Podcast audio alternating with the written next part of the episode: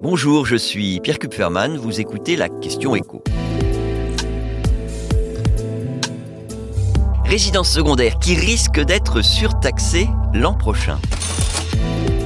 Vous ne le savez peut-être pas encore, mais un amendement au budget 2023 prévoit d'autoriser un nombre plus important de maires à imposer une surtaxe aux personnes qui ont un pied-à-terre, un appartement de vacances ou une maison de campagne. Aujourd'hui, vous avez 1136 maires qui ont le droit de surtaxer les résidences secondaires. Ce sont les maires des communes situées dans des agglomérations de plus de 50 000 habitants classées zones tendues. Les zones tendues sont des zones où les offres ne suffisent pas à répondre à, la demande, ce qui fait s'envoler les prix du mètre carré et des loyers. Et donc avec cet amendement, ce seront toutes les communes zones tendues qui vont pouvoir surtaxer les résidences secondaires, y compris donc celles qui ne se situent pas dans une agglomération. Au total, ça va quand même faire 5000 communes qui sont potentiellement concernées. 5000 sur un peu moins de 36 000.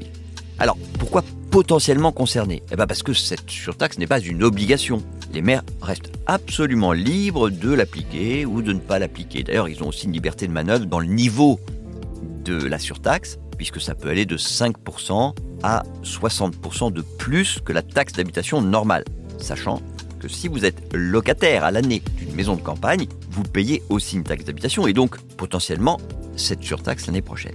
Alors parmi les maires qui ont le droit aujourd'hui d'appliquer cette surtaxe, tous ne le font pas.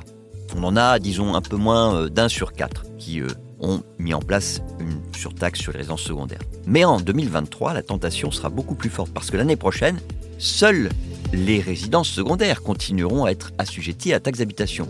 D'ailleurs, on peut se demander à quoi ça sert une surtaxe, puisque les contribuables qui vivent sur place à l'année ne paieront plus de taxe d'habitation. Eh bien, la réponse, c'est que si un maire décide d'augmenter le niveau de la taxe d'habitation, ça a un effet automatique sur le niveau des taxes foncières. Donc, ce maire, il aurait plutôt intérêt à utiliser l'arme de la surtaxe, qui va lui permettre de faire payer davantage d'impôts à ceux qui ont une résidence secondaire sans avoir à augmenter les impôts locaux payés par tous ceux qui habitent sur place à l'année et qui, eux, votent dans la commune. Alors ces 5000 communes qui vont pouvoir surtaxer les résidences secondaires, où est-ce qu'elles se trouvent? Ben, Principalement en Ile-de-France, dans la région Provence-Alpes-Côte d'Azur et en Corse. Puis alors, euh, j'ai envie de dire quasiment tout le littoral euh, français, à l'exception peut-être d'une partie des Hauts-de-France, de la Normandie, du Nord-Bretagne, mais sinon toute la côte atlantique et tout le littoral méditerranéen est potentiellement concerné. Vous venez d'écouter la question écho, le podcast quotidien pour répondre à toutes les questions que vous vous posez sur l'actualité économique. Alors abonnez-vous sur votre plateforme d'écoute préférée, n'hésitez pas non plus à nous laisser une note et un commentaire. À bientôt.